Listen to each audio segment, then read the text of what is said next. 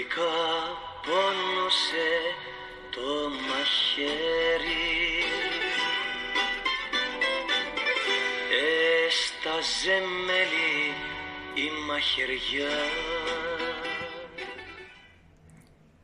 Δεν λέει την αλήθεια ο Τόλης Βοσκόπουλος, ούτε γλυκά πόνωσε το μαχαίρι, ούτε μέλι έσταζε η μαχαιριά. Μιλάμε φυσικά για την σαβατιάτικη μαχαιριά, ροπαλιά, όπως θέλετε πείτε το, στα Γιάννενα, για τέταρτη συνεχόμενη φορά. Ο Παναθηναϊκός φεύγει με τα αυτιά κατεβασμένα από τους Ζωσιμάδες, από το γήπεδο του Άγιαξ της Υπήρου, ηττημένος, ακριβώς σε μια φάση που αρκετοί είχαν αρχίσει να πιστεύουν ότι φέτος θα είναι διαφορετικά.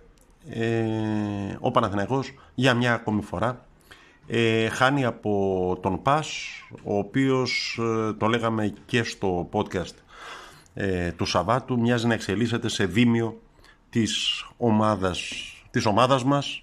Όποιος και αν κάθεται στον πάγκο, όποιοι και αν παίζουν μέσα, όποιοι και αν βλέπουν από την τηλεόραση. Επειδή φυσικά μιλάμε για Παναθηναϊκό, το αποτέλεσμα αυτό και η εμφάνιση, μάλλον περισσότερο η εμφάνιση παρά το αποτέλεσμα, αποτέλεσε αφορμή για να ξαναγεννηθεί η γκρίνια, η οποία είναι σύμφυτη με τον Παναθηναϊκό. Μια εσωστρέφεια, δεν κάνει ο ένας, δεν κάνει ο άλλος. Άχρηστος ο Λούτκβιστ, άχρηστος ο Αϊτόρ, άχρηστος ο Σάρλια, ο οποίος εξελίσσεται σε βίντρα του 2021. Συντηρητικός και άτολμος ο Γιωβάνοβιτς, και όποιον πάρει μπάλα, όποιον θυμόταν ο καθένας, έλεγε τα παλτά αυτά που ξέρω εγώ τι, οτιδήποτε. Λοιπόν, δεν ξέρω, αλλά το Σάββατο ουσιαστικά είχα θυμηθεί λίγο το τίτλο της εκπομπής που είχαμε στην Αρασπορ και έλεγα ψυχραιμία παιδιά για τον υπερχιλίζοντα ενθουσιασμό που είχε κυριεύσει αρκετούς από τους συνοπαδούς μετά το αποτέλεσμα με τον Απόλλωνα στην πρεμιέρα, το 4-0, και την εμφάνιση κυρίως του Βιτάλ. Αντίστοιχα ψυχραιμία παιδιά θα νομίζω ότι χρειάζεται να πω και σήμερα, μετά το μάτς στα Γιάννενα. Δηλαδή νομίζω ότι όλοι ξεκαθαρίσαμε ότι ο Βιτάλ δεν είναι Μέση και δεν μπορεί από μόνος του να μεταμορφώσει μια ομάδα. Νομίζω ότι όλοι συμφωνούμε, ή τουλάχιστον στα λόγια το λέμε, αλλά μένει να το αποδείχνουν και στην πράξη, ότι οι καινούργιες ομάδες χρειάζονται χρόνο για να μονταριστούν, να στηθούν, να δείξουν τι μπορούν να κάνουν. Από εκεί και πέρα, αγωνιστικά, ναι, προφανώς το ότι ο Παναθηναϊκός 95 λεπτά παιχνιδιού στην πραγματικότητα δεν έκανε παρά μόνο μια ψευτοευκαιρία εκεί με το σουτ του Αϊτόρ στην πάσα που του πέρασε ο Χουάνκα, εκεί πέρα στα τελειώματα του πρώτου ημιχρόνου, είναι ανησυχητικό, και δεν μπορεί να είναι κανείς χαρούμενος γι' αυτό. Αλλά από την άλλη και εξήγηση υπάρχει και δεν ήταν το μοναδικό στοιχείο στο οποίο, κατά τη γνώμη μου, χρειάζεται κανείς να σταθεί. Ένα πράγμα που νομίζω ότι πέρασε λίγο στον ντούκου είναι ότι ο Παναθηναϊκός κόντρα στον ΠΑΣ Γιάννηνα είχε καλύτερη ανασταλτική λειτουργία. Δηλαδή όσο κι αν ο Περέα, ο οποίος προφανώς ήθελε να δώσει απαντήσεις, έφερε μια ανακατοσούρα με τις πρωτοβουλίες που πήρε και ουσιαστικά με την ασίστ που βγάζει πεσμένος και στον γκολ που δεχόμαστε, ένα γκολ που είναι από εκείνα που μπαίνουν μια φορά στα 100 χρόνια, δηλαδή πεσμένος παίκτης δίνει την πάσα, τη βρίσκει όπως πρέπει, ο άλλος σουτάρει, δοκάρει και μέσα. Δεν ξέρω, κάποιοι καταλογίζουν ευθύνη στον Διούδη. Στα δικά μου μάτια δεν έχει ευθύνη ο Διούδης για τον γκολ αυτό, αλλά αυτό είναι και ζήτημα υποκειμενικής εκτίμησης. Τέλος πάντων, ο ΠΑΣ Γιάννηνα στην πραγματικότητα δεν έκανε άλλη ευκαιρία. Και αυτό νομίζω ότι θα πρέπει να πιστωθεί στον Παναθηναϊκό. Όπως όλα τα πράγματα βέβαια, όταν κάνεις κάτι, όταν κάνεις μια επιλογή, κάτι κερδίζεις και κάτι χάνεις. Έχω την αίσθηση ότι αυτή η συνεπής ανασταλτική λειτουργία του Παναθηναϊκού, προκειμένου να επιτευχθεί, χρειάστηκε ο Ρούμπεν Πέρεθ να παίξει λίγο πιο πίσω, λίγο πιο κοντά στα στόπερ. Πράγμα που είχε σαν αποτέλεσμα, σε ένα μάτς ειδικά που ο Μαουρίσιο, ο δεύτερος από τους κεντρικούς χαφ της ομάδας, δεν ήταν σε καλή μέρα. καθυστερούσε να φτάσει μπάλα μπροστά. Δηλαδή, παίζοντας ο Ρούμπεν Πέρεθ πολύ κοντά στα στόπερ, χρειαζόταν να καλυφθεί πολύ μεγάλη απόσταση ώστε να φτάσει η μπάλα μπροστά. Εκεί που θα έπρεπε να γίνει κάτι ώστε να δημιουργηθεί μια φάση, μια ευκαιρία και ούτω καθεξής. Συν ότι ο Λούτκβιστ κάνει για δεύτερο συνεχόμενο παιχνίδι μια πολύ μέτρια εμφάνιση. Δεν είναι κακός παίκτης, δεν είναι άχρηστος παίκτης, όπως κάποιοι έχουν βιαστεί να τον βαφτίσουν. Απλώς, εντάξει, να μην ξαναλέμε τα ίδια. Έχω την αίσθηση ότι ήταν ένα μάτς που φώναζε από πριν ακόμη ξεκινήσει ότι είναι κομμένο και ραμμένο στα μέτρα του Σωτήρη Αλεξανδρόπουλου. Το ότι δεν τον είδαμε ούτε καν ως αλλαγή, δεν ξέρω. Κάποιοι πληρώνονται για να παίρνουν κάποιες αποφάσεις. Εγώ μένει να απορώ. Όπως και το πείραμα, για το οποίο και πάλι έχουμε μιλήσει, Καρλίτος πίσω από το Σέντερφόρο, όπου το Σέντερφόρο είναι ο Ιωαννίδης, ο οποίος ναι είναι δυνατό παιδί, μπουκαδόρος, πρόχνει ιστορίες κλπ. Αλλά, υπάρχουν άλλοι παίχτες για να κάνουν, να παριστάνουν τα δεκάρια. Μίλησα για τον Περέα νωρίτερα και επειδή πολλή κουβέντα γίνεται γι' αυτό. Εντάξει, ο Περέα είναι ανακατοσούρης, τον είχαμε δει και όταν πριν 2 χρόνια έπαιζε με τη φανέλα με το τριφύλι. Από την άλλη, μην ξεχνάτε ότι εντάξει, δεν σκοράρε, ούτε έφτασε κοντά σε φάση για γκολ. Ουσιαστικά ήταν ένας περιφερειακός επιθετικός, ο οποίος ναι, προκαλούσε ένταση, φάσεις, τρεχάλα, πίεζε περισσότερο τον Σάρλια που τον φύλαγε στο πρώτο ημίχρονο και όχι τόσο τον Βέλεθ που τον πήγε πιο καλά στο δεύτερο.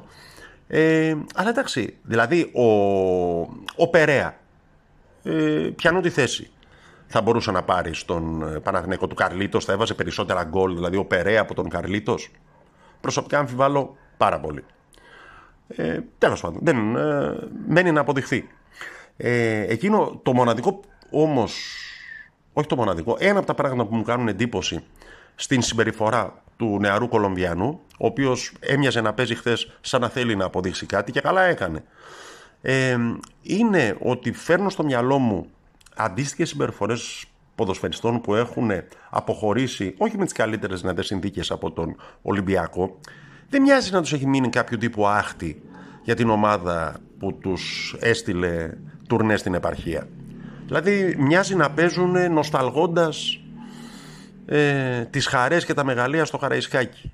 Κανένας παίκτης του Ολυμπιακού πρώην δεν σκυλιάζει όταν παίζει απέναντι σε κόκκινες φανέλες. Δεν ξέρω, μπορεί να κάνω λάθος και να μην το θυμάμαι εγώ καλά. Από εκεί και πέρα, διάβασα ότι είναι μια ομάδα καινούργια ο Παναθηναϊκός, που είναι, και κάθε καινούργια ομάδα είναι δύσκολο να πετύχει μια ανατροπή. Καινούργια ομάδα είναι και ο μπασκετικός Παναθηναϊκός, ο οποίος στο πρώτο μάτς, στο μάτς του Σαββάτου κόντρα στην Παρτιζάν του Μπράντοβιτς, βρέθηκε κάποια στιγμή να χάνει 17-19 πόντους σε ένα πρώτο ημίχρονο που όποιος το είδε τρόμαξε. Δηλαδή έμοιαζε να παίζουν κανονική ομάδα με παλέμαχους, μια ταχύτητα τουλάχιστον απάνω η Παρτιζάν. Μεταμορφώθηκε η ομάδα στο δεύτερο ημίχρονο, πέτυχε την ανατροπή, το μείον 17 το έφτασε ισοπαλία στην κανονική διάρκεια του αγώνα και επικράτησε στην παράταση. Χθες απέναντι στην ΕΦΕΣ, την πρωταθλήτρια Ευρώπης ΕΦΕΣ, λειψή μεν, γιατί της έλειπαν 4 παίκτες, αλλά τέλος πάντων μία λειψή πρωταθλήτρια Ευρώπης, ο Παναθηναϊκός ήταν απολαυστικός, ώρες-ώρες, επικράτησε, σήκωσε το τρόπαιο σε μία ατμόσφαιρα που ήταν από συγκινητική έως συγκλονιστική, με τους οπαδούς να τραγουδούν για τον Παύλο και τον Θανάση Γερακόπουλο, σε μια φορτισμένη ατμόσφαιρα από μνήμες και ένα κομμάτι της ζωής όλων μας. Επί του αγωνιστικού μιλώντας, θα πω ότι περισσότερο από κάθε τι άλλο, εμένα που στην πραγματικότητα πρώτη φορά έβλεπα τον Παναθηναϊκό σε 40 και 5 λεπτά μπόνους στην παράταση στο μάτς με την Παρτιζάν, συνεχόμενα, αυτό που με έκανε εντύπωση είναι το πείσμα της ομάδας. Εντάξει, κάποιες στιγμές ατομικής ικανότητας παικτών, όπως ο Κεντρίκ Πέρι, ο Μέικον, ο Φλόιντ, ο οποίος ναι μεν είναι κοντός για σέντερ αλλά είναι πάρα πολύ δυναμικός, ο Έβανς.